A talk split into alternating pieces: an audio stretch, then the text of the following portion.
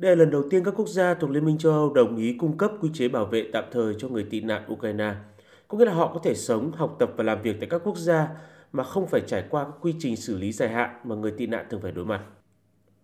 Nhiều doanh nghiệp và tổ chức từ các quốc gia Trung và Đông Âu đã tạo thêm các việc làm trực tuyến, hỗ trợ miễn phí cho các nguồn tuyển dụng để kết nối những người Ukraine đang di tản sang các quốc gia châu Âu.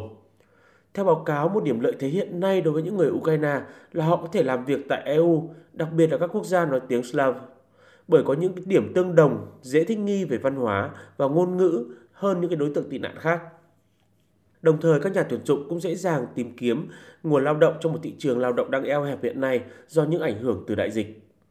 Ông Jonas Prising, giám đốc điều hành của công ty nhân sự quốc tế Manpower, cho biết người Ukraine là một phần của lực lượng lao động Đông Âu trong một thời gian dài. Họ là một lực lượng lao động rất hấp dẫn và có nhiều kỹ năng.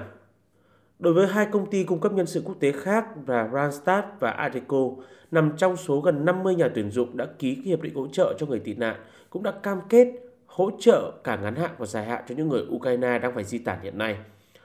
Cụ thể thì công ty Adecco cũng đã thiết lập một cổng thông tin việc làm miễn phí bằng tiếng Ukraine và tiếng Anh cho người tị nạn và những người sử dụng nguồn lao động này. Trong khi đó, công ty Randstad đã và đang cung cấp hỗ trợ tài chính trực tiếp, chăm sóc về sức khỏe, tâm lý, tinh thần và tạo ra hàng nghìn cơ hội việc làm cho các thành viên trong các gia đình từ Ukraine đã và đang ở Ba Lan.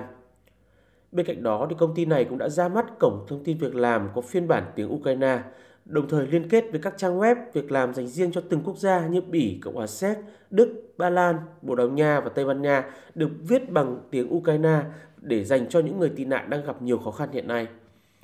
Như vậy có thể thấy đa số các quốc gia EU thì đều chấp nhận các quy chế bảo vệ tạm thời cho người tị nạn ở Ukraine. Mặc dù mức độ hỗ trợ và quy trình xử lý thủ tục hành chính vẫn còn nhiều khác nhau, nhưng đến thời điểm hiện nay thì các quốc gia EU vẫn đang có sự hỗ trợ tích cực để nhằm giúp đỡ những người di tản từ Ukraine. Từ đó thì giúp cho họ có thể tiếp cận các khoản trợ cấp cũng như đảm bảo được các quyền, điều kiện sinh hoạt tối thiểu cho người dân, đặc biệt là với những đối tượng là phụ nữ và trẻ em.